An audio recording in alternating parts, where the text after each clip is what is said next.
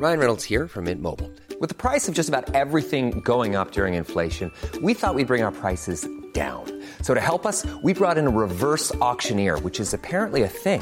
Mint Mobile unlimited premium wireless. Ready to get 30, 30, bit to get 30, bit to get 20, 20, 20, bit to get 20, 20, bit to get 15, 15, 15, 15 just 15 bucks a month. So, Give it a try at mintmobile.com slash switch.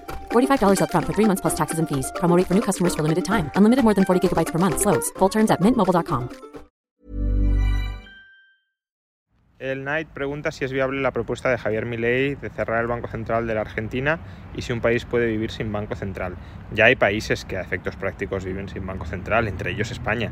España no tiene un Banco Central propio, sino que eh, se rige por el Banco Central Europeo, con lo cual si España quiere hacer algo con el euro, el gobierno español afortunadamente no puede hacerlo.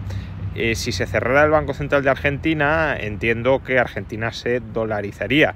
Por tanto, es verdad que Argentina no tendría Banco Central, pero el emisor de los dólares eh, sería la Reserva Federal de Estados Unidos. Es decir, lo, lo que haría Javier, Javier Milei es renunciar a que él u otro político puedan controlar el Banco Central que emite el dinero que se utilizaría en Argentina, porque afortunadamente el gobierno argentino todavía no tiene control sobre la Reserva Federal de Estados Unidos. ¿Eso es bueno o es malo?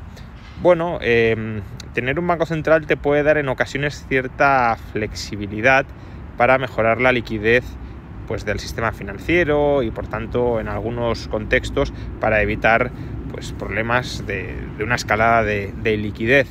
Pero en general eh, sobre todo si un país no es muy serio, como no lo es Argentina, como no lo es tampoco España, es mejor que sus políticos no manoseen el Banco Central. Y por eso la propuesta de Javier Milei me parece en este caso de, de bastante sentido común para un país como Argentina que lleva décadas con una inflación gigantesca. Es decir, ha demostrado que nadie dentro de la clase política es confiable como para mantener a largo plazo estable el valor de la divisa. Y si no puedes hacerlo, pues mejor adoptar una divisa que no controles tú, que no puedas manipular tú y que por tanto sea más creíble que la que puedas generar tú. Tired of ads barging into your favorite news podcasts? Good news. Ad-free listening is available on Amazon Music. For all the music plus top podcasts included with your Prime membership.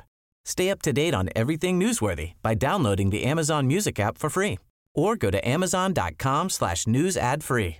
That's amazon.com slash news ad free to catch up on the latest episodes without the ads.